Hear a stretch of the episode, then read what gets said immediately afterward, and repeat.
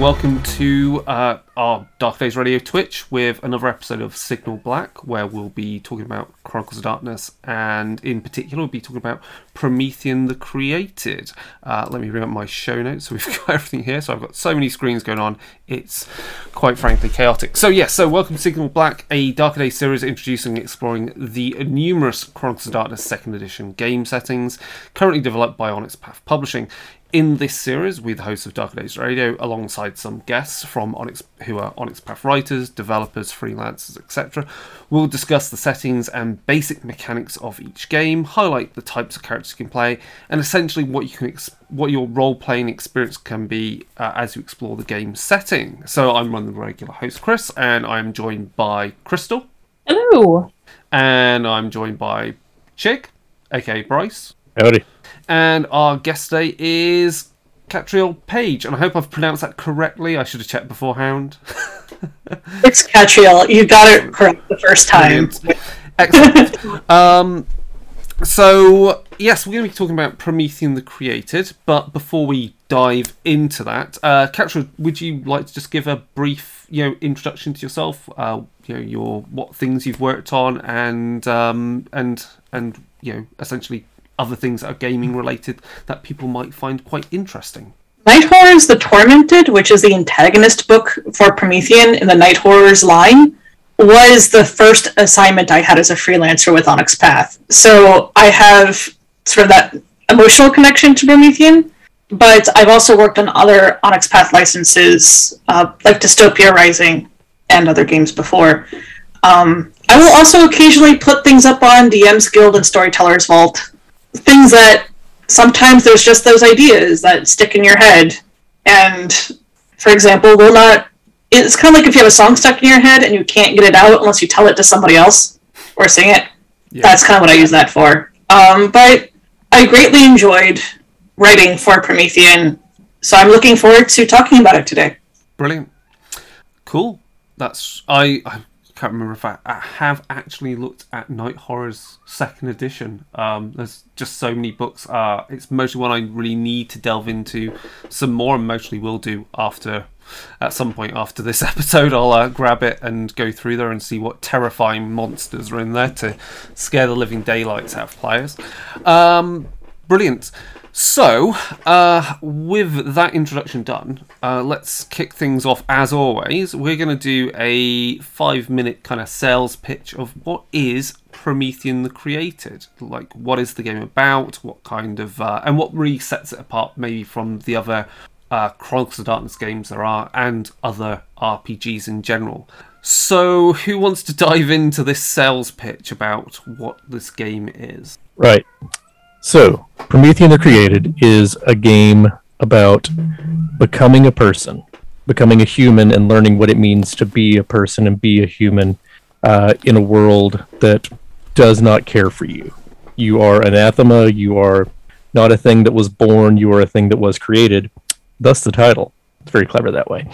Um, it's also a game about the alchemy of the body and the soul and how you can use one to transform something into the other. Uh, you aren't created with a soul, you're created with something that functions like a soul, but is definitely not. And that is why you're feared and, and hated by others. So you learn to overcome this and grow as an individual. And so, yeah, it's it's different from a lot of games in that, or a lot of role playing games rather, in that there is a very not defined path, but there's an end game in sight from the very beginning. The end sight is doable. The end set, the end game is very readily accomplishable. If that makes any sense, it's not a this end game is present um, in the same line as say the vampiric Golconda in World of Darkness. It's not this exists possibly. It's very defined in the sense of you can actually accomplish the end game. Yeah, for certain. I think that's what really. I think that is what sets it apart, and I think in when it appeared both in first edition, you know, when it first landed with first edition, I think that's what really set it apart from any of the other games because you know, Vampire, the Requiem, Is there an end game? I guess there is if it is being a overly dramatic, melancholy bloodsucker until the end of time who gets bored of everything and the ennui of being of your existence. And werewolf does that have an end game? Maybe in the establishment of your pack, but I mean there's also the fact that likely you're going to grow old and someone's going to move in on your turf. And for mages, I guess there's kind of an end game if you could ascend to the supernal realms, but that's pretty heady stuff. Yeah, that's very vague and heavy, and it might not happen. There's really Yeah. no signposting for it. But becoming a human, becoming a human is quite a you know, that's an end game that we can all understand because that's basically becoming us. So it's easy to understand and define in that way. Um, I mean, the other interesting thing about Promethean the Created, we should say, is that it doesn't really have a. We can say up because we've compared like Vampire and Mage, and we'll mostly make comparisons with the other ones. But uh, Promethean Created does not have an analog to it from the classic World of Darkness. Um, No. which immediately is uh, a selling point. Um, I think it was I one think- of the first that didn't have a tie-in. It Yeah, was it one was that the did not have a first. tie-in. It is Yeah. the first, yeah, because it was the fourth game that came out because it came out after Mage and then after it Vampire. came Changeling. Um, but yeah, uh, I mean, and essentially, yeah, you're playing created beings. So what that means is you're playing Frankenstein type, yeah, Frankenstein's monsters type entities, but not just that. That's a that's a very um, easy to grab reference point in media. But there are Do do we want to get in? Do we want to get into what you play? I think we can. I think have we. co- I think we. I think Chicky gave a pretty good overview of what it's about. It's about trying to become human, and you're you're basically a vessel for the this crucible within which this this alchemy is going to occur. So yeah, what what can we play? Who wants to delve into what we can play? Because You- again, you, there's you, some. you were going pretty strong there. Oh, Chris. go Go for it. it. Okay, right. Okay. So, um, so in Promethean, you are playing beings that have been put together, and I use put together in the sense of you be you can just be a singular body that an alchemist um, has worked upon to create through alchemical process a, a reanimation, or or other Prometheans. We'll get onto that. Can also make more Prometheans, and you can also be made from lots of pieces of bodies. So the classic stitch together kind of sense. Um, but the idea that you are playing Frankenstein's monster is a very that's a very that is one as one type of thing you can play, and that those type of things we call lineages in this. So Frankenstein's monster is tied to the uh, it's tied to like the element of like lightning and and fire in that sense, and they're tied to particular humor. In this case, it's the yellow bile, and yeah, you're you're kind of misshapen in that sense, or at least that's kind of generally the the idea, and you're stitched together from numerous bodies. So lineages represent a kind of a, a thematic form of created being. But there's other ones as well. We have the. Did I not list them all down here? I did not. I did. They're- they're so, oh yeah, so so there's the Ulgan, which are they've been torn apart. It, they were torn apart and repatched together in a different way because it's something to do with patching together some, uh, bits of souls to create something that's not quite a soul but will be. Um, their lineage represents or is tied to. Am I right in saying it was Siberian folklore? I can't quite remember. It's specifically Siberian shamanism, I think, was the inspiration. yeah. Yes.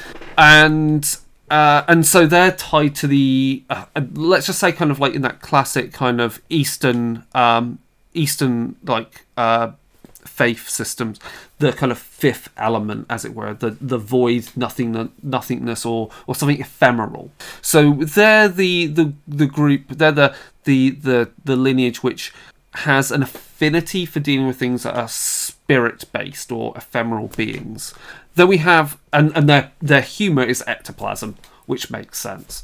Um then we've got the Tammuz which are related to that have um their their humor is the black bile, and Tammuz relates back to a uh, the the myth of the golem, which comes from um, so Tammuz is a is in um, is in biblical legends, folklore, um, and is essentially a being that was put into the earth and they came back out. So they kind of is it a golem made of just purely of mud, or was it in the, the interpretation of this? It was a person that was buried that came back to life. It depends on which interpretation you're Yeah. reading. In Jewish folklore, there's a story of the Golem of Prague, which is specifically all clay, Yeah, uh, that has the writing of one of the names of God, um, which is the other sort of story that you might hear um, as an inspiration of the Tammuz is the Golem of Prague.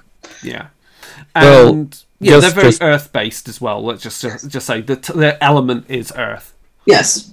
Just to uh, just to toss something in here, they're they're clay based, Yeah, but so according to the, the the Hebrew Bible, so are people. Yeah. That's that's that's why that's why golems are made of clay. yeah, Yeah. It's of using that sort of earth, and that ties into essentially the habit of using puns everywhere because the word Adam meant Dust. Yeah. dust. Yeah.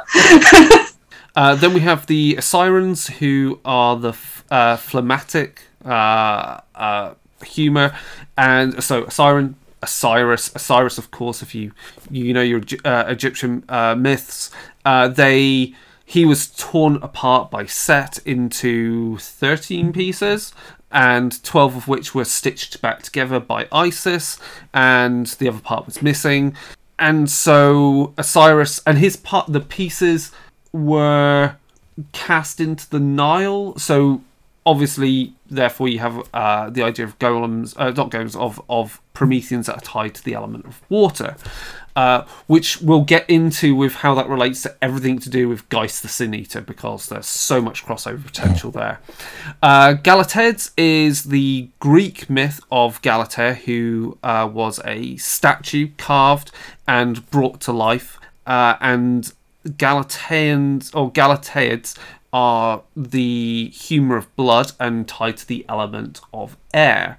And then in Promethean second edition, we get a few extra bits, which are because second edition refines. I use the word refine, pun intended, when we get onto that bit, but refines. Um, obviously all the content from first edition and we get a few other things so we've got the unfleshed which are tied to the humor of oil so the unfleshed is basically your t t you know your t800 arnie terminator androids robotics uh data etc etc um yeah.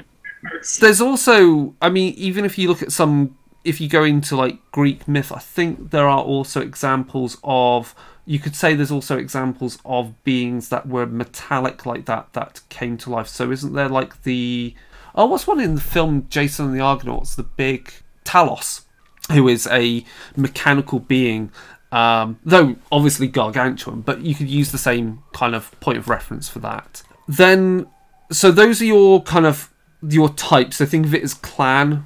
Essentially, it's the them- theme. It gives you some inherent benefits, which they're very good at.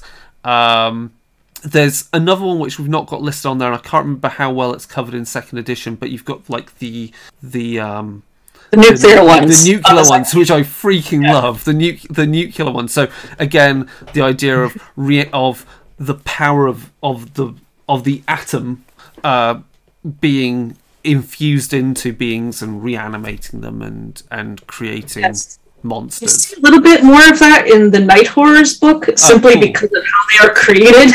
Yeah, it's pretty horrific. Um, It's pretty horrific. Yeah. Uh, anyone want to jump in on any other points that's interesting about any of these ref- uh, any of these about these lineages? What makes them interesting, or what maybe you've got a favourite? I really like how so each lineage has its own things that it's good at and has slight drawbacks to them. And one of the drawbacks for the Galateans specifically is that they mimic I don't want to say that they mimic people, but they're really good because they're they use the doll motif, the statue motif. They like being around people. And one of the drawbacks is that one of the drawbacks can be that they have to be within range of hearing someone else's voice. Okay. to be able to rest, which is an interesting thing. Uh, makes for great road trip scenes. Oh. But it's just kind of like, oh, it, it's thematically appropriate. The lineages have their own theme to it, but there's always that sort of media inspiration. And with the Galateids, is you have the dolls or the statues. Yeah. That works really nicely. Mm-hmm. Yeah. The theme is much tighter in Promethean, I think.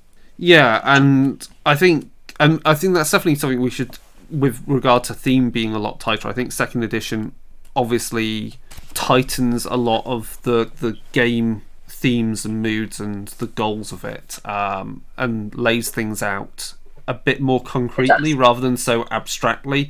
Um, I think the the we'll get into that as well a bit later. Um, okay, so that's kind of the type of things you can play in the sense of how you've been created. You can play Prometheans that have no specific lineage. Uh, you know, alchemists, demiurges have numerous ways of creating Prometheans, alchemical processes that they discover, and so they can create Prometheans that may mix and match certain things together. So, what we'll move on to then next is refinements because these are not really um, like covenants. Uh, they're certainly not like.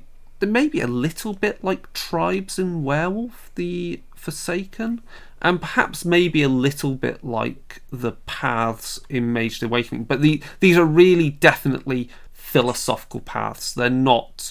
They're not. Um, political factions that you would you would um, you would join, and you may be on one of these refinements, but you may not even know you may not know by name that you're on this refinement. So when we say, "Oh, I'm on the refinement which is called um, Ferrum," your character is on that, but they may not ever vocalize and say, I'm on the refinement of Ferrum. They may not even say the word refinement. They just inherently know they're on this philosophical path that leads them somehow down their pilgrimage closer to the new dawn, which is becoming human.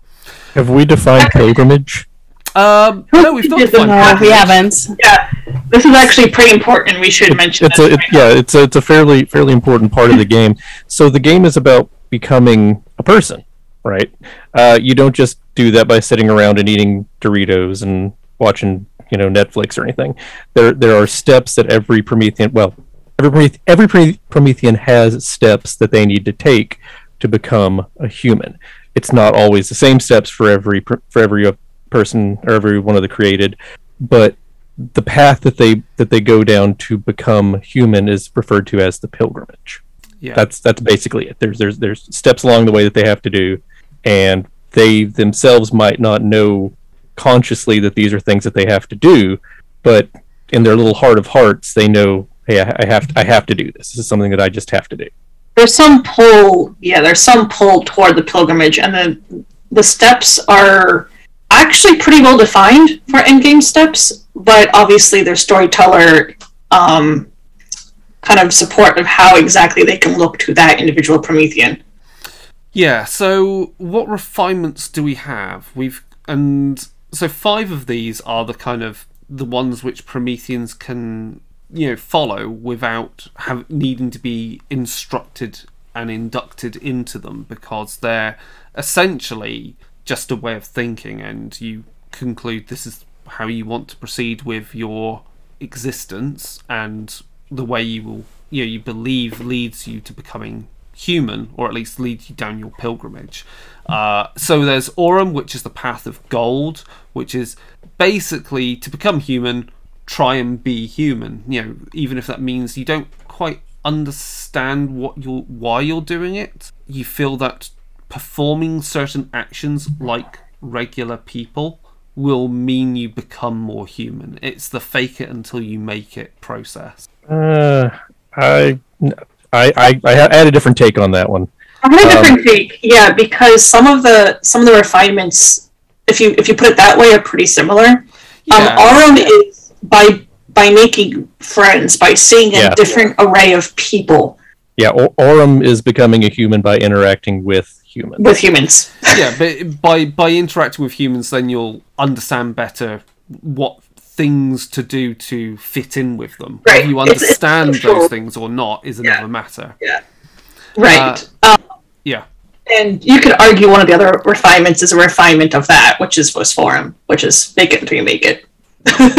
Uh, Yeah. Then there's Cuprum, which is copper, which is to become more human through self improvement and seclusion. So that's that's interesting in the sense that in some respects you're focusing quite a bit on the on what you more internally as in that you can only become human by improving your body by improving your soul or, or your men or how you think but you can't be you can't be distracted from people right So Cuprum, as as I read it, was um, focusing on your place as a human in nature, right Yeah. Yeah. not not not by the the other examples that you gave because those are actually coming up. Oh, okay, right. That's that's why it's important to go through these because Yeah. a lot. I feel some things in second edition have become a lot more specific.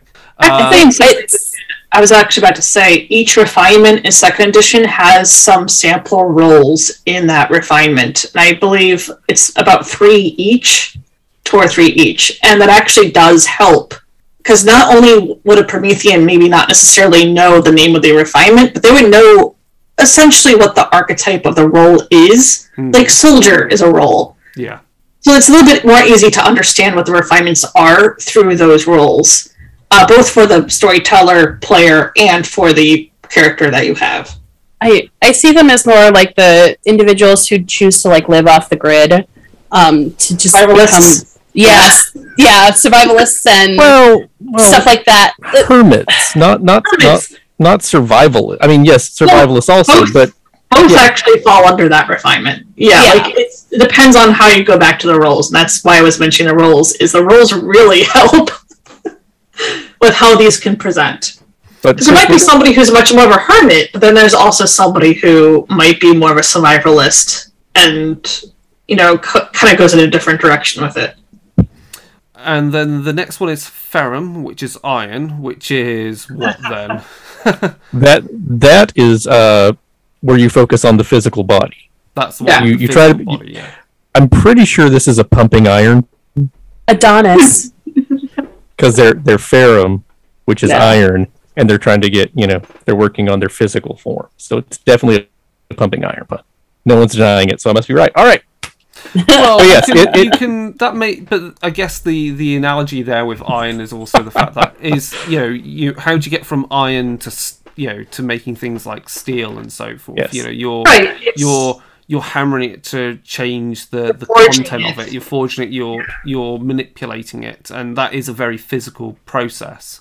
Um, whereas I would say with Cuprum, I mean, I guess that's that's a less physical. Maybe it's considered less physical because you're existing in the world around you, and it's changed you. Like, could you say with like copper? It's you know, copper has an oxidized surface that only gets when it sits in situ. I don't know. That's actually what I think of when I think of Cuprum copper. I think of copper as a conduit, and I think of oxidation. So I think of that. Yeah. Um, Where if you leave it, it's a path to other paths, but it's also like if you just leave it for a while, is that meditation aspect of Yeah. the oxidation process? Yeah. Interesting. Uh, so ferrum in that sense then is fairly obvious what it's about. Strength Yeah. Of, of physical strength. Physical, physical body, physical form. Yeah. Okay, so then we've got plumbum, which is lead. Lead. Uh, so this is to become human by learning about Prometheans in general. So how is that? How do we? How can we be more specific about that? This is, I believe, in second they actually say that this is not so much the default, so much as kind of the easiest one for people to start with, because learning about other Prometheans, the character might be wanting to learn more about themselves and their own condition. Uh, there is an analog to this in other game lines, but it, it's the easiest and the hardest um, because out of the game lines, Prometheans relatively are rare if you're running a crossover campaign. Yeah.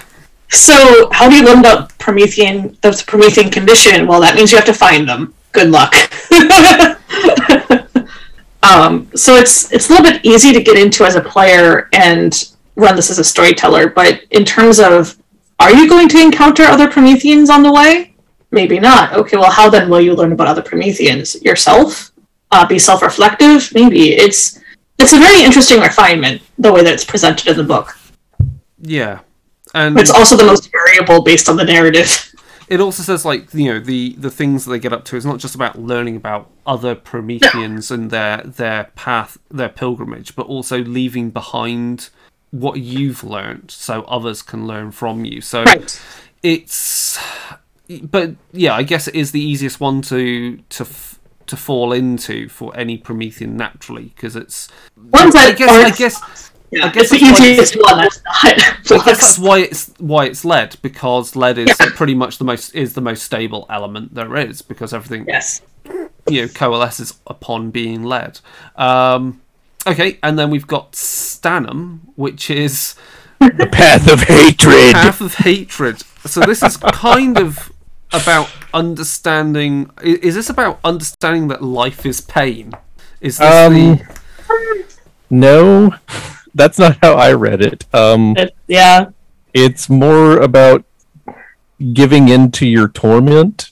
It's giving into that destructive impulse. Yeah. Because the the inner fire that animates Prometheans can go either way, right? It's the creative fire, but also it's the destructive fire. Mm. And emotion is still like anger is still an emotion. yeah? So it's still teaching you things, but you're definitely kind of doing the dark path of hate, anger, and what it can teach you. And yeah, it's, I mean, it's obviously it's part of the human condition is you know emotion. So- anger, yeah. and raw anger yes so you know kind of i guess it's kind of like that thing of you know while you may uh, it could be easy for a promethean to go these emotions and this anger is what makes me a monster but that would be denying the and then trying to deny deny yourself that but then realizing that by denying that you're also kind of denying elements of yourself already which are actually quite human that you do have you know rages you do feel pain and torment in that sense and just as regular people do. So um understanding that So does help you understand people. My, my my take on these last two, Plumbum and Stannum, is that they are not ones that most Prometheans will start on.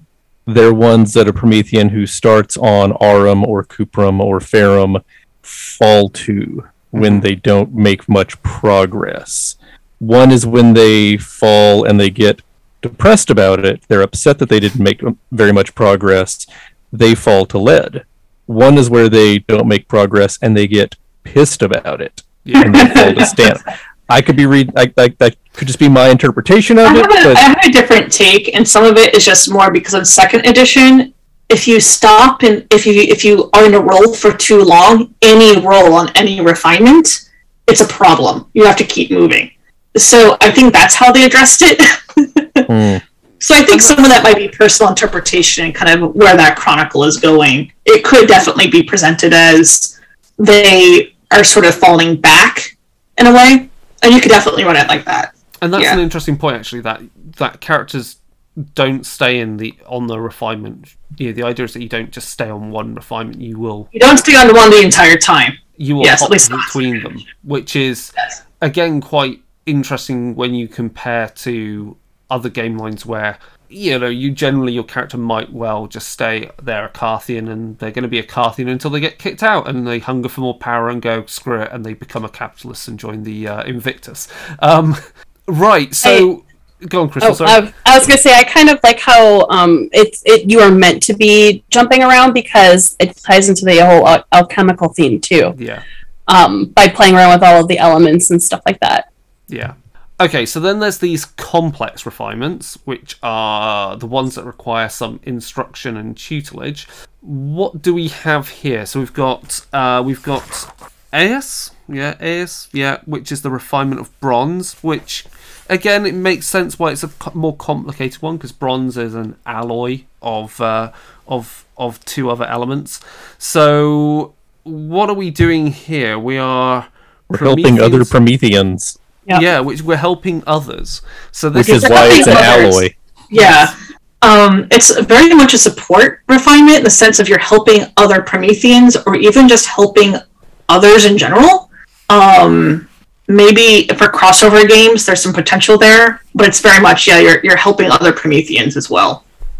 and that's why they, they have the, the, the other title of they're the sentries. They're the ones that look out look Yes. after others and look out Everyone else, yes.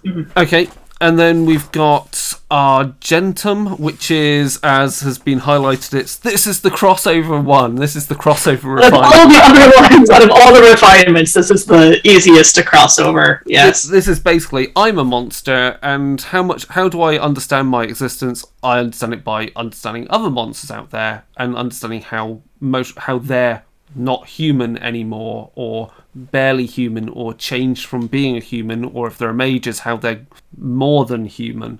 Um, and yeah, that that's that's a really that the reason why this is cool is because then you can get those really deep philosophical arguments between a Promethean and especially with with thing with other characters like changelings whose souls are you know a shadow of their former selves with Sin-Eaters who who have a you know a hitchhiker along for the ride with them or uh, or for vampires who have clearly have a, what I like to think is is a desiccated soul because they still have a soul of sorts but it's it's uh, not as uh, not burning brightly as it were It's almost visual in a way, like it's there, but it's like a husk of what it was. Yeah. So, oh, that's that's it. It- It's clearly curiosity and and the one that wants to you know interact with other groups and learn about Yeah. what it means to be a monster. I also think they're the ones that mostly might look at beasts and start thinking, "I really freaking hate you." Um, because because beasts are all about like oh be, you know when they try to be friendly with other other other splats it's like oh be the monster. And it's like I don't know. I, I don't know. Maybe they maybe a Promethean would like that and maybe they wouldn't. It kind of feels anathema to the the pilgrimage. Um, then we've got Cobalus so Cobalt. Um, so this is about uh, what? This is become more human by studying how your disquiet affects other humans, and this, This really- is very much the study of disquiet, which Yeah. is a whole other thing because disquiet is how a Promethean affects their environment and the people around them. yeah. It's a it's an ex- it's a kind of a uh, it it's that uncanny valley kind of reaction that humans have to Prometheans, but it This entire split, this entire game line is Uncanny Valley the game, which Yes. is amazing. Yes, that's exactly what disquiet is. and it manifests again depending upon the type of promethean you are that disquiet will manifest in different ways in people uh, and if you stay in one place too long disquiet grows and essentially taints where Yes. you are and the people around you and creates what's called the wasteland so Cobalus these on this refinement is understanding why humans feel disquiet, why it occurs, and essentially understanding why Prometheans feel not part of the world, why people think Prometheans don't fit in the world. Because if you understand that connection, then you understand how to become part of the world and blend in, essentially. Um, so that's fun. Uh, then we've got Mercurius. So this is the refinement of Quicksilver and of Pyros. So this is really about understanding on a very, in a very This this is the spiritual one. yeah. This is the more very- spiritual one. Yeah, because you're studying you're studying Pyros, which is the, the the creative spark. Yeah, Um, so it gets it's a little bit more philosophical. Um, I really enjoy that one, but that's me personally. it's really into the philosophy of alchemy, isn't it? And how Yes, that yes. relates to the soul. Uh, What the world's relationship is with the divine fire. Why the Quash, uh, Quash, Qashmallim, Qashmallim come yeah. to the world with their missions. We'll get into what they are. Um, and really, you know, what is the point of? I guess it's really what. Why do Prometheans even exist? Because I mean, sure, okay, there are other beings you could say in the world in the Chronicles of Darkness which are similar-ish to Prometheans, but why are Prometheans what they are? Why why does the divine fire speak to them? Why are they these entities that are powered by it? Um, yeah, That's uh, There's some interesting crossover potential here, Oh. especi- specifically Yes. with um, changeling or uh, demon as well. oh, of course. yeah. Depending on how the storyteller is like, well, it's divine fire. Is it divine? I That's think the there's a hell of a lot of a crossover between them and uh, Mummy. Uh, when you Yes, there's Mummy also has a big crossover potential here as well. Um, but Pyros is, I kind of describe it as the uh, that spark Yeah, because Okay. whether or not it's classed as like divine in the Chronicles of Darkness is very much up to the storyteller. Yes. Okay. Then, God, we're, we're we're gonna have to move a little bit quicker on on the after because we're really getting into this stuff deep. Okay, so the last refinement we've got is phosphorum, which is the refinement of phosphorus. So this they uh, or ephemerality. Uh, so this is they're also called the light bringers. So what's this about? This is a So this is the fake it till you make it. This is the fake it till you make it one. This is this is go out there, go big, go hard, go strong, try everything all at once, all the time. wow. Take take all the pleasure in life and get through that path, Cool. experience everything, which is really interesting. or burn out and Or burnout. Yeah, Yeah. You know, both, both, yeah. Either get there fast or get there not at all, and leave a horrible disfigured corpse on the side of the road. Excellent. Okay, so that's the refinements. In this as well, there's another thing you can add in, which are the uh, athanors, which are these kind of objects which could help you along your pilgrimage. They contain uh, the like memories and feelings and emotions, and essentially can act as kind of a mentor, but from someone in history or from range. It's a holocron. It's a a holocron. holocron. Yeah, there we go. It's a holocron. Excellent. Um, but that's kind of cool because also, as part of your pilgrimage, you could create one of these, um, and that's that's kind of cool. Um, you can also do it in a negative way, can't you? You could actually pour all your pain and hate and and anguish into it, which is It's a Sith holocron. a Sith holocron. um, but that's a good you know point of reference. Okay, so we have a sense of what we are, but what can we do in the game? So what makes Prometheans quite different to say werewolves and so forth? What what It's worth noting here, got? I'm going to jump slightly ahead. It's worth noting here that as we were talking about refinements in the path of this character trying to become human, you don't use the mortal sheet. No. Yeah, you're Yeah. right. You, you you you you don't start off as a human and apply a template. You you build you just build the character as you as you want and as a Promethean from the start. Uh, and that's that offers some different flexibility um, to your character. I mean, you don't have to think about that life path, as it were, to your character and why they got embraced or why did they awaken or why did one of the true Fae steal them away. Um, other things like Prometheans are pretty hard to kill, aren't they? They're like they're really Yes. tough. They're really tough. They, their endurance is. I, I believe when I was when I was first writing um, for Night Horrors, that was actually a point of Prometheans can be killed, but it really depends on who they're facing and how many people are. They can get killed by a mob, but if you're down to one to one, no, they're extremely hard to kill. yeah. Um, so it's it's kind of fun to play a character like that. Of physically, you can be really strong and endure so much. And even death is not that straightforward No. for them. No, So- no, it's so not. they they they wake up on the banks of of the rivers in the underworld, right? And journey back with their soul. Or at least that was in first edition. I remember that. Second, I think they left it open. Um, I've also seen people do it as crossovers, where if there was a character death, then they bring in Promethean that way. Of somebody may have used their corpse or something. Yeah, that makes sense. That Nice. definitely makes sense. That's really cool. Uh, yeah. So they're pretty hard to Um, kill. They they they can like regenerate quite easily. they can regenerate. Yeah, um, from like, and that's when they get empowered by like lightning or fire or the relevant element, I believe. I remember that from first edition. Again, I know lightning was a big one. I know um, it used to be, and I have to look to see if this is second edition. It used to be that you could, a Promethean could attempt to do certain things at risk of causing a firestorm or a wasteland. But the bright side of those, as horrible as those are, is that you can regenerate and gain more power. so there's some fun things of like how much do I want to risk and does this clear some condition or some situation that I might like I might need this for.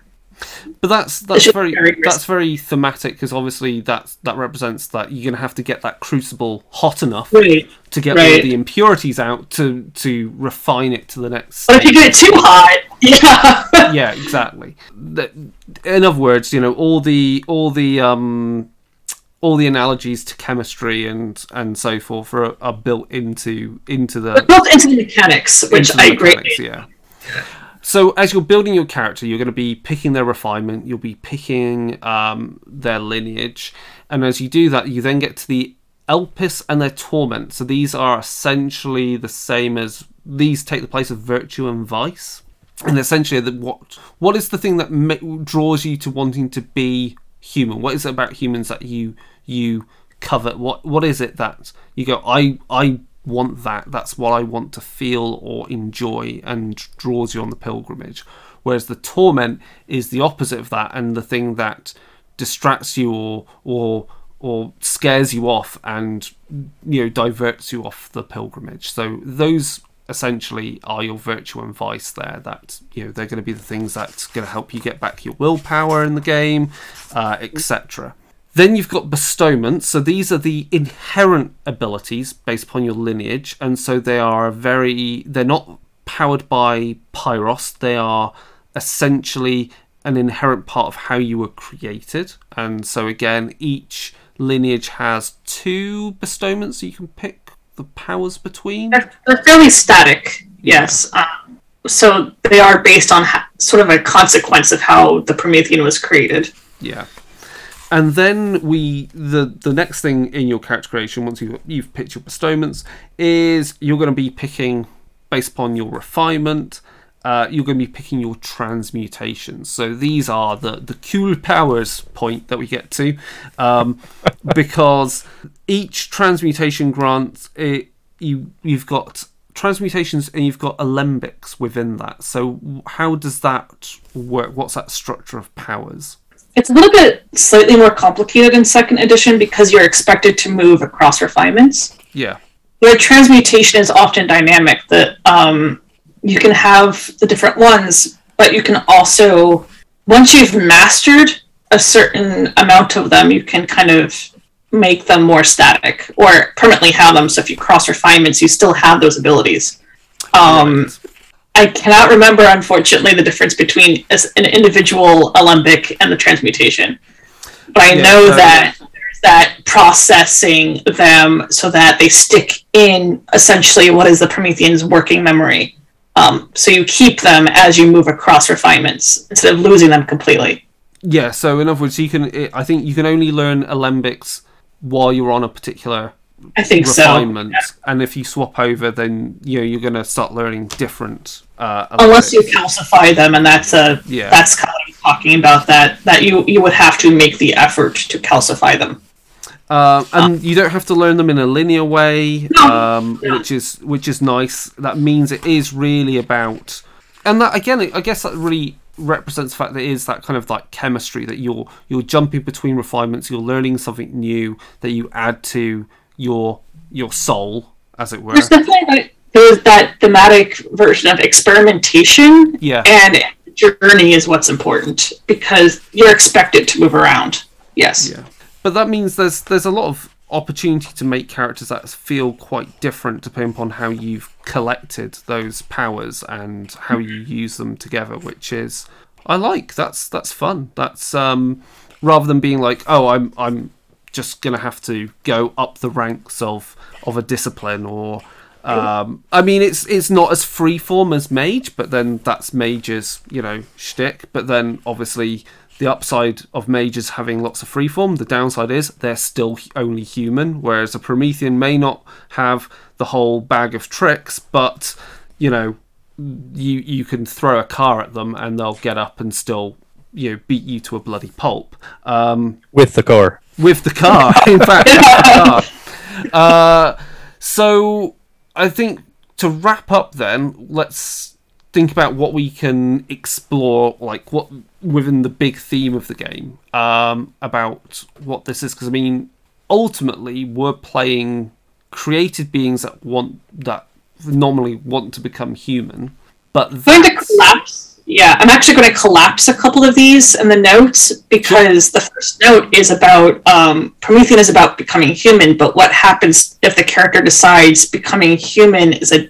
is not worthwhile to them yeah, for whatever reason, um, and that's where you get things like the Pandorans or the Centimani. yeah, um, a pr- Centimani or Prometheans have given themselves to flux and, and change and chaos. But with Prometheans, yeah, what happens if they're like, I'm not human and I'm Do okay I- maybe I'm maybe I become okay with that, or maybe I'm enduring this crisis of what passes for faith of do I want to be human anymore?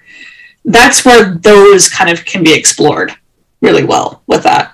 I think that's a really good topic within a game because this ties back to the whole thing of like you know sometimes the worst monsters in Chronicles of Darkness and in World of Darkness the worst monsters are humans. It's not it's not the vampires. It's not the the the werewolves. The worst monsters are regular humans doing horrible things not because they're cursed, not because of some other thing, not because they have some taint within them. It's just because they're horrible people and that's that's a potentially you know coming to that how you deal with that thought process as a as a thing as a as a as an entity that was wanting to become human is a really interesting kind of philosophical point to role play around Right. Um, and you can have stories in which, yeah, like where an entire town can go against the Promethean, or the entire town ends up um, sort of destroying itself. Not necess- some of it might be due to the Promethean disquiet, but a lot of it might just be aggravating what's already there, right?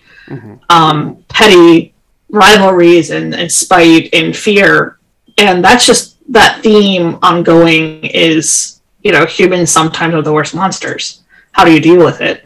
Um, i guess that gets us to how the place the road trip ones is the road trip right um, so as putting this is like you know it's the incredible hulk tv series and also like animated cartoon series where you know the hulk you know bruce banner goes somewhere does good things for some reason. Someone's Yeah. being an ass he gets angry about it lashes out and then can't stay because you know he's being hunted by you know thunderbolt ross ross or some other group. But that's the point you know it's you can't stay you can do something somewhere and do some good perhaps but you're always going to have to move on right. Um, so the media inspirations like Western style shows or movies of the stranger who comes into town, right? Supernatural is a very good one. Yeah. Um, I thought of the X Files, same idea. It's I funny think- you mentioned. Sorry, I'll, I'll, I'll just jump in quickly. It's funny you mentioned Supernatural because there's a really good episode. Uh, I think it's even season one where they have a a Frankenstein monster type entity, and they when fighting against it, they realize. Uh, I think they find they find its journal because it's stealing organs from people to improve to to um to repair its body. And the realization there's nothing supernatural about it. It's all just misunderstood or not well understood kind of science and so if you watch that episode it's great. They never go back to it they only go back to it once about that idea and never come back to it again. And i was Never like, come it's, yeah, it's yeah. a it was like that's a, such a wasted opportunity. Anyway crystal. So I was going to say that Promethean lends itself well to being like a one-player game or like a very small chronicle where you only have like two players, maybe three, um, because there's a lot of like self-exploration that you can do um, with the characters built already into the game, and that um, uh, you don't have to have other players or, or a big group involved in order to explore some of those things because of the fact that Prometheans are really hard to kill and um, they do have some inherent strength and stuff like that about them just due to the nature of what they are. Um, so it lends itself very well to being a smaller game. does it also? I think it also potentially lends itself well to a game where you have a Promethean character, but the rest of the characters are rotating kind of not rotating cast, but it's a a different cast each week, as it were. Like you're in a new town, you're playing the only people who are the people that help it or require the help of the Promethean, and then the tragedy is ultimately those player characters mostly end up going, "We hate you because of the disquiet," but you go through that process each time and see how many iterations of it and, and variations you can get. And then, Yeah. but that also means each week you could go, hey, I'm going to play a vampire this week because the Promethean meets a vampire when they end up in one city. And next week they go, oh, it's the werewolf. So it gives you that kind of, um, what would I say? Uh, It kind of feels like an anthology, but also like an ensemble at the same time. Yeah, it's uh, it, it's more like an anthology where you're following a character through different sort of scenarios. And you can follow characters. Like it, you could easily have a Promethean and a mage character go into town. Like it's it's a it's very much a smaller group or an ensemble cast in the sense of you have an, an anthology that changes. Um, not ensemble as in a large main cast, but just in kind of in terms of how you what you encounter can change. So And It can also be that um, like players who want to play Promethean only come in when they're needed yeah, and go off on their own, and then the player can play something else too. it's very easy to do that with Promethean. Yeah. Yes. That's really interesting. And uh, I I see in the show notes someone mentioned uh, Silent Hill style stories. I'm interested in that because like Silent Hill. Oh yeah, um, because of the emphasis on philosophy and kind of what disquiet can do, especially if somebody's there for a long time. Um, I mentioned Silent Hill specifically because I believe it's in the first edition. The fiction in in the core book um, goes into Centralia and what happened there in the coal fires. So it talks about maybe some things were the result of disquiet, or some things a town, you know, a Promethean comes to town, even if they don't stay very long, disquiet can still affect the town and make existing rivalries worse just by their Ah. presence. yeah, I see what you mean. So it, it it's the catalyst for something ancient secrets Else. or or Right. There's other monsters there that get antagonized by its presence. Exactly. Yeah. That's, yeah, that's kind of what I was looking for for that analogy there. Interesting. Um, okay, so we've mentioned the Centimani and, and Pandorans, so let's delve into a bit more about them. So, Pandorans are the result of failed attempts at creating a Promethean. So, the on the very final, you know, acts of imbuing this body with with the divine fire, essentially. Um, uh, it, I guess the, it kind of goes out of control, spasms, mutates. It's very body horror, falls apart, quivering masses of flesh that kind of just become little horrible creatures that hunger for Pyros. Uh, and that's a bad thing because A, they hunger for Pyros and they're going to get it from Prometheans. Uh, and B, it's a bad thing because the very this very act failing is is a failed milestone for a Promethean because creating another Promethean gets them along the pilgrimage. And then the scary thing is that these little creatures can essentially be hidden away and not appear like monsters because they go inert and they're, they're waiting for beings like Prometheans to be nearby so they awaken again to feed upon uh, Pyros and essentially start, you know, evolving further. Um, they See, are really thought body horror monsters. I Yeah. thought I thought the scary thing about them was the there but for the grace of God go I aspect. That's the philosophical aspect of it. Very much is a there, but for the grace of God go I. Especially if you're running it, depending on where you're running it in the Chronicle, because you can have Prometheans wake up essentially next to a failed a failed one. You can next you can have a Pandoran in the vicinity that whoever created that Promethean, you know, that was a successful attempt, but there are other attempts by Yeah. you, and now they're waking up. Yeah, you're you're try number seventeen, and the other sixteen are, are in this you know in these oil drums over here. Yeah. like, ooh.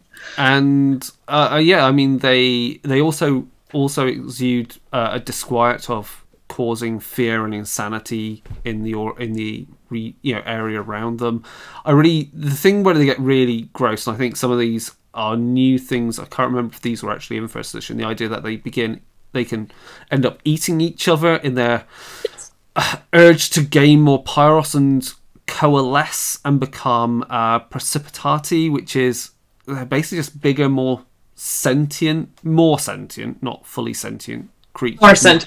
more cunning, bigger, more powerful, a lot more body horror going on there.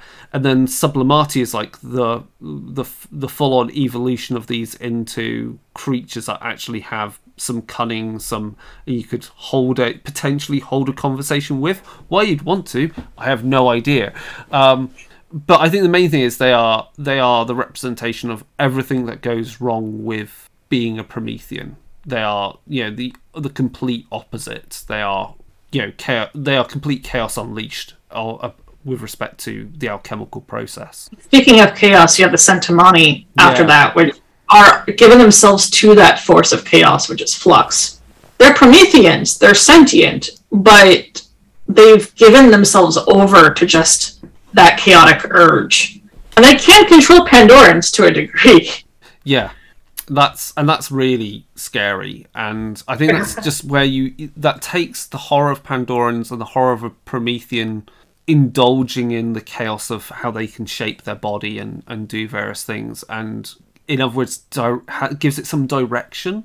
Some, some, you know, cunning plans. It's one thing to go, oh, we turn up in a town and you know the Pandorans wake up.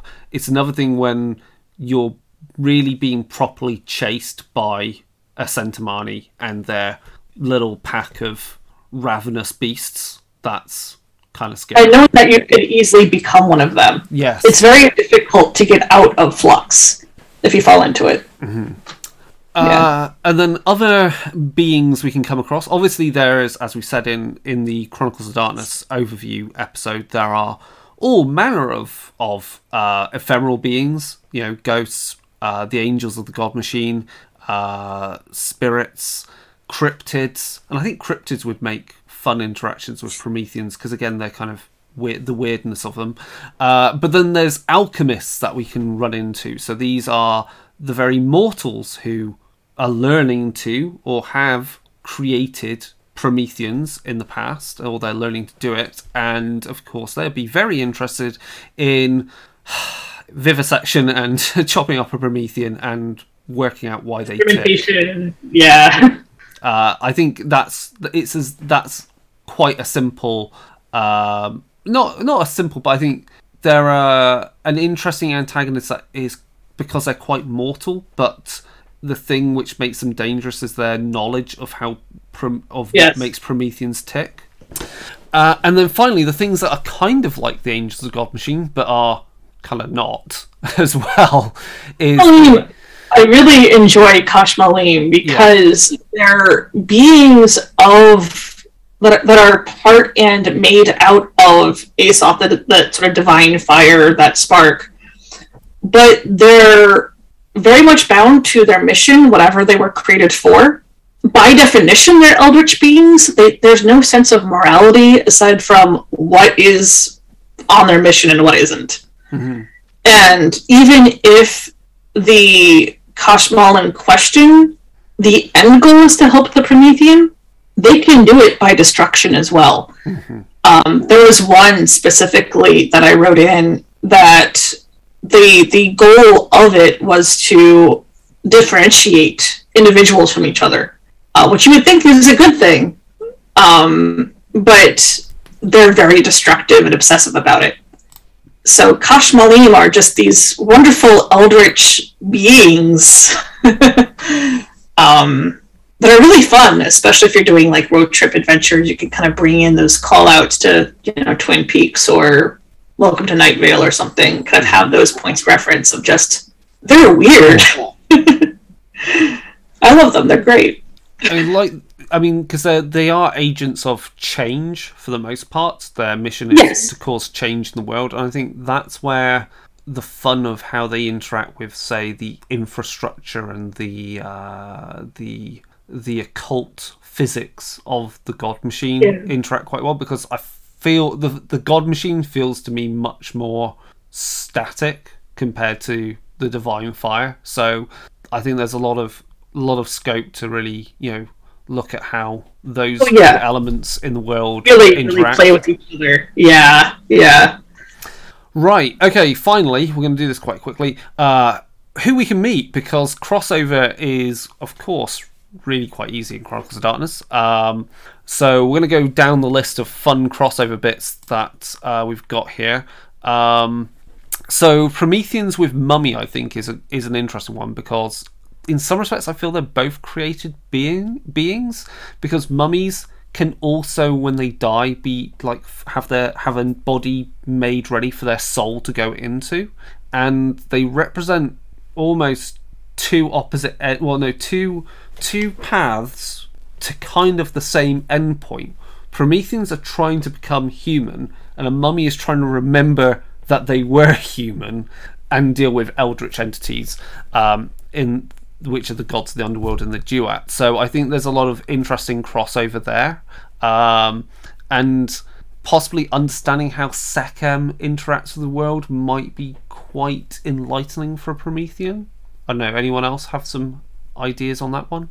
I think, especially if they're in, encountering like uh, one Promethean encountering maybe a mummy, th- there's some very interesting crossover potential with that with them. And like you said, they're already kind of already animated from the dead.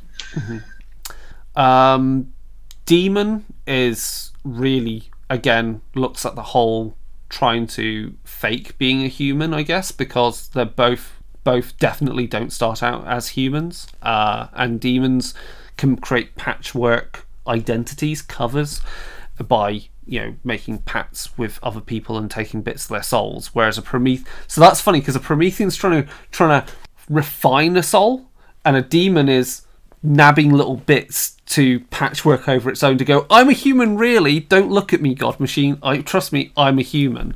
Um, so i think that's that's really curious but i think it also leads to some very um, some antagonism because i don't know how a promethean would feel about knowing that demons are, are going about taking pe- bits of people's lives You can get into some really interesting philosophical territory with a demon mm-hmm. and Promethean crossover, especially with static and change and how that might relate to the God Machine. Hmm. Yeah, what would the God Machine and its angels think of Prometheans, or would it just not my circus, not my monkey kind of thing?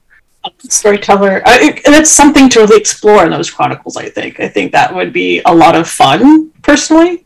I think I, I personally think that there's scope for that a god machine would likely find Prometheans. They're that I think that kind of like that bug in the code kind of problem. Yeah. Like you you're not expecting because they are part you know, they are born from the divine fire, which is raw change and chaos. I don't think the god machine would respond very well to a Promethean appearing and disquiet causing problems with the infrastructure that it's building up.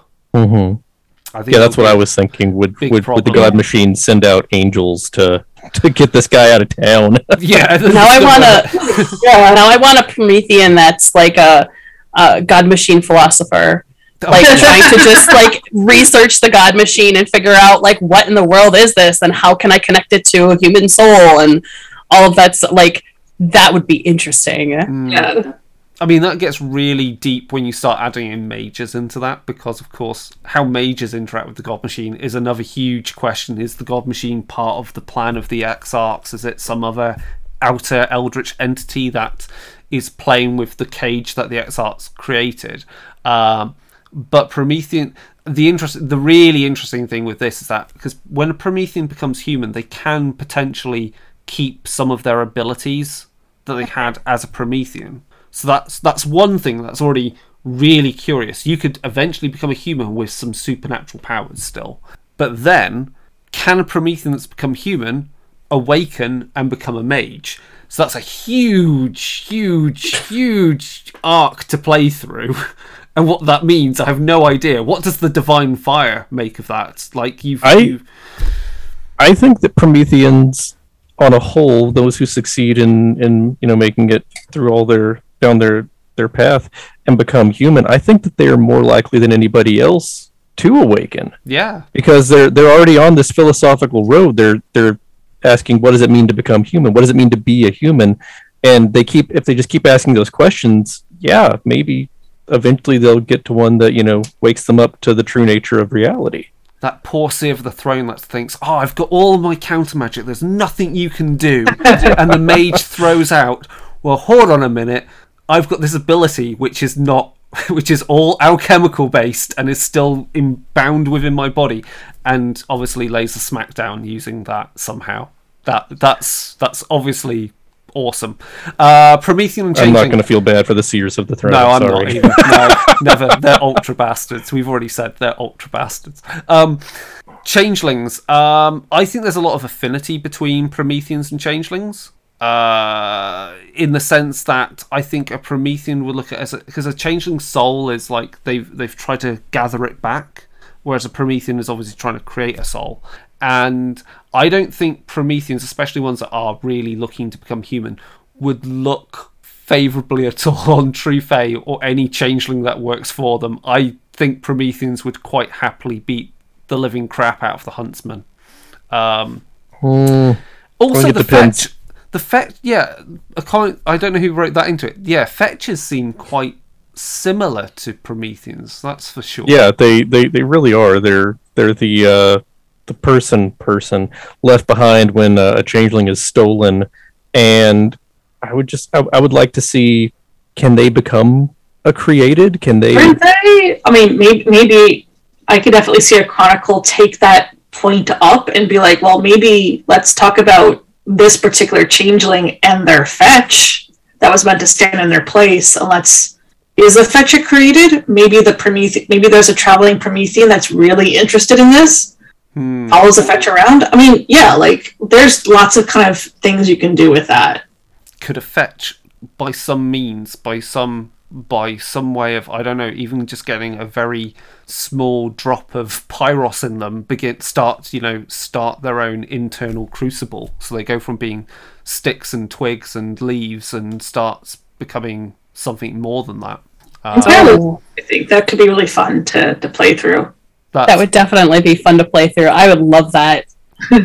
Um, vampires and beasts. Uh, I don't know about Prometheans. I think I don't know how a Promethean would That really depends. That really depends. because What's going as we said, va- vampirism is is you know you're a husk of a soul and you're now dead in essence, and beasts are about you know what know may may well be talking about to Prometheans go why be human. Um, I think they both represent kind of warnings and uh, are kind of potentially could be amazing antagonists as Prometheans find them repulsive. But at the same time, I think a Promethean talking to a uh, vampires of the Ordo Dracul, who are also doing alchemy of the soul. Yeah, I was gonna say it really depends. And if you have a lore, I don't say a lore-based vampire, but if you have a if you have a vampire like the Order Drac in the Order Dracul, or one that is a lore hunter, basically, that would be a valuable resource. But it could go either way. Of that resource could be very antagonistic. Um, or it could be a very valuable resource. It really depends on the rest of how, how that's set up. Um, I I like to imagine a vampire chronicle where the Prometheans disquiet screws up the status quo that the vampires have all been very delicately maintaining because the Promethean comes Centuries to of town planning gone. and, and now now I'm just, I'm just pissed at that guy over there. I'm gonna go burn his shop to the ground. yeah, Done. No more subtlety. The- going, finally, finally. yeah, the kind of The revolution.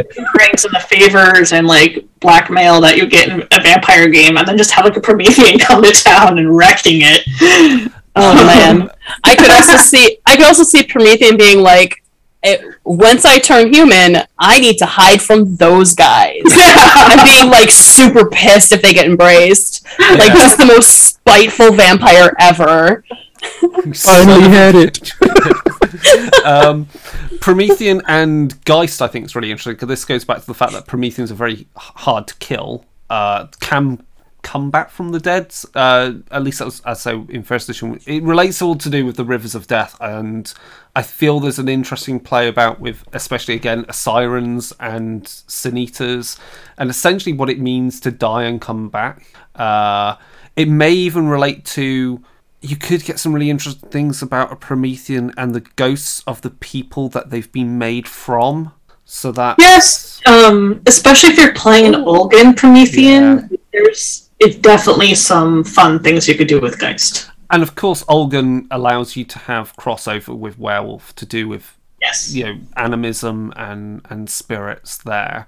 Um, and again, they're two two supernatural creatures that cause revulsion in humans, like werewolves cause the lunacy in people when they go full, uh, you know, go full Garou on people. Um, and then I've put finally here, like ultimate power team. My ultimate power team of crossover is a, a Osiran Promethean, a Mekhet Vampire, a Sin Eater, a Mummy, and a Moros Mage. That's just like, go full death, full death all the time, and they're just trying to explore what's it mean to go to be dead and come back, and you know put them up against some really interesting like super team of antagonists like you know the gods of the duat so go with um the what they called i can't remember they're called the deceived and a Centimani would be terrifying together. Uh, and adding to that mix like a Kerberos from the underworld, yeah, and some ghosts. That just sounds like a nightmare kind of uh, scenario where you need that team to deal with it. Also, I just think it'd be interesting for that that Osiran on this power team to uh, learn about what it means to be alive by studying death. Yeah, Yeah, especially depending on like if you have like a Moros mage or there, there's lots of things you can do there. And I'm really fond of those type of stories, but it really depends on how you want to do it. and I think I think there's a lot of mileage to to see how Prometheans react to the um, contagion from Contagion Chronicles because I think feel like that theme of contagion and the and the leftover kind of waste of the god machine becoming kind of like almost sentient or at least going out of control again Yeah. feels rather anathema to the pilgrimage of a, of a Promethean and that idea of refinement. So I feel that's that's a really interesting kind of anchor point maybe for your for your chronicle. And the last thing I've got on here, uh, the other kind of super team is a Promethean who finds that band of hunters, but who by some means can deal with the disquiet, and so it means you do have kind of your Hulk amongst the Avengers kind of deal, depending upon which which group of um, uh, hunters you go for. Because which one which one is it that's is it the I can't remember which hunter group it is that steals body you know bits and things from other supernatural creatures and grafts it onto their agents. Um, I don't remember that group, but that would also be really interesting um, crossover. I think we're running out of time, and I don't want to go on too long, so I'm not going to go into Dark Eras because again, Oh. there's lots. But there are again, as always, go look at the Dark Eras books. There are um, some Dark Eras uh, story ideas there are specifically for Promethean, uh, like the Renaissance. I think there's definitely a Renaissance one for Promethean somewhere. Uh, likewise, there are going to be some dark eras that have crossover between certain factions. So you'll have Promethean maybe with Mage or Promethean with with Demon, uh, but that's definitely worth uh, looking into. Oh, the one thing we didn't put on this list is Deviant, um, because I've not played Deviant yet, and so I don't know it well enough. But again, Deviants are like on the run, so they them on a road trip with Prometheans. Prometheans are on a road trip because they can't stay anywhere. A Deviant's on the run because someone's chasing them. That sounds like awesome It could be the same person too. It could be an experiment it could. Like it could be the Oh same. my gosh. It sounds Yeah. like it sounds like something from like Cannonball Run or something. Excellent, excellent. Uh, have we covered anyth- everything there? Is there any final comments that anyone would like to make about Promethean? Because it's the one game. I, it's one of the one of the games in Chronicles of Darkness I've yet to play. Because as a long as a as the always storyteller with everything with any game, I don't have time for all the games in the world, so I haven't got round to running this one yet. So, um, any final comments? No. final I think we covered everything. Yeah. Yeah, Yeah. as always, I think we have. Brilliant. Promethean is uh is on the Storyteller's Vault. It is open for Storyteller community uh, community Yes. content. Yep. Yeah, as always, yeah. Yep. Um, cool. Okay. Uh, and I think actually, uh, speaking of that, I think there's the our our um, secret frequency files. There's one which has got about the alchemist um, Johannes Kunkel uh, in Berlin. He is the the ghost with the ruby eyes. He, as a character in a historical setting, might well be a very good demiurge for um, for Promethean. So that could be something to look at. Um, just as a as a plug for something that we've written. Anyway, um, so to finish up, um, where can they, if the, if people want to know more about your work or what things can they buy on the Storytellers Vault? Is there anything you would like to plug? Storyteller's Vault. I don't have my Promethean outline yet. Um, I'm still refining that. Haha, no pun intended. But I do have an Exalted one shot on there. Cool. um, it's called an island imbued and it you're playing a bunch of dragon blooded who are not exalted and it's sort of a way to get people interested in that system uh, all exaltation on the table so it's mostly something i made for my own convenience because trying to explain exalted to people who had never played it uh, played it was a little bit more buy-in sometimes i run it at convention shows um, promethean is the one i was running but it takes a little bit more time, um, as we were talking about before the session. So I'm still sort of refining that.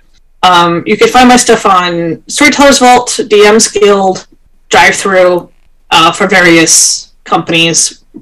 Most likely, um, it's Onyx Path, High Level Games, and I did a short story in the Freeport setting with Green Ronin um, and Nisaba Press. Cool. So that's where you can find me, or on Twitter, which is a bunch of everything all at once. Um, so you'll see me talking about tabletop accessibility also, along with a whole bunch of other things. We will include all of that in the show notes when this episode goes out in a month's time on the podcast. So uh, it'll all be in there. Um, cool. And then finally, obviously, if you want to get in contact, darkdaysradio at gmail.com, Facebook, Dark Days Radio, Instagram, uh, Instagram and uh, Twitter at Dark Days Radio. You can find previous episodes of this and everything else on on uh, on on YouTube as well. You can find everything, all the audio versions of this. You will find the audio version of this all on uh, our um, on darker, www.darker-days.org, so the podcast. Uh, and then, of course, there's always our Discord where you can go there and continue the conversations there about these games, Chronicle of Darkness, World of Darkness, and uh, any other horror RPGs and RPGs in general. Um, right, but I think that is pretty much everything. So, Catril, thank you for leading us through this. Um, have someone that knows you. the game line or a lot more experience of the game line than than I do for sure. Uh, and uh, Chig and Crystal, again, thank you for co-hosting and helping with the notes and leading us through this this game, which I feel. I feel it feels le- my my take on it is it feels less intimidating than first edition, if that makes sense. I feel there's a lot Yeah. more. It is. Yeah. Absolutely. I read first edition. Yeah, I read first edition and then read second. And I was just like, oh, now, I'm, now I see why they made some changes in second. because Right? Yeah. it's already a game that requires a little bit more buy-in and sort of parsing through it. Um, and the changes in second edition, I think, really helped, made it make it a little bit less intimidating. Yeah, Yep. that's what's up. Quite a lot, yes. Yeah. Great. Okay, well, that's everything. So uh, we'll be back in a month's time, and we definitely will be doing Werewolf then. So hopefully, all things work out. I will have on uh, Chris Allen to talk about Werewolf the Forsaken, because Werewolf is pretty cool. And again, second edition brought in loads of cool new stuff, and we're going to chat about that. Um, but goodbye for now, and uh, we'll see you in a month's time for that. Obviously, stay tuned for more episodes of the podcast soon. So bye bye for now. Bye. Bye.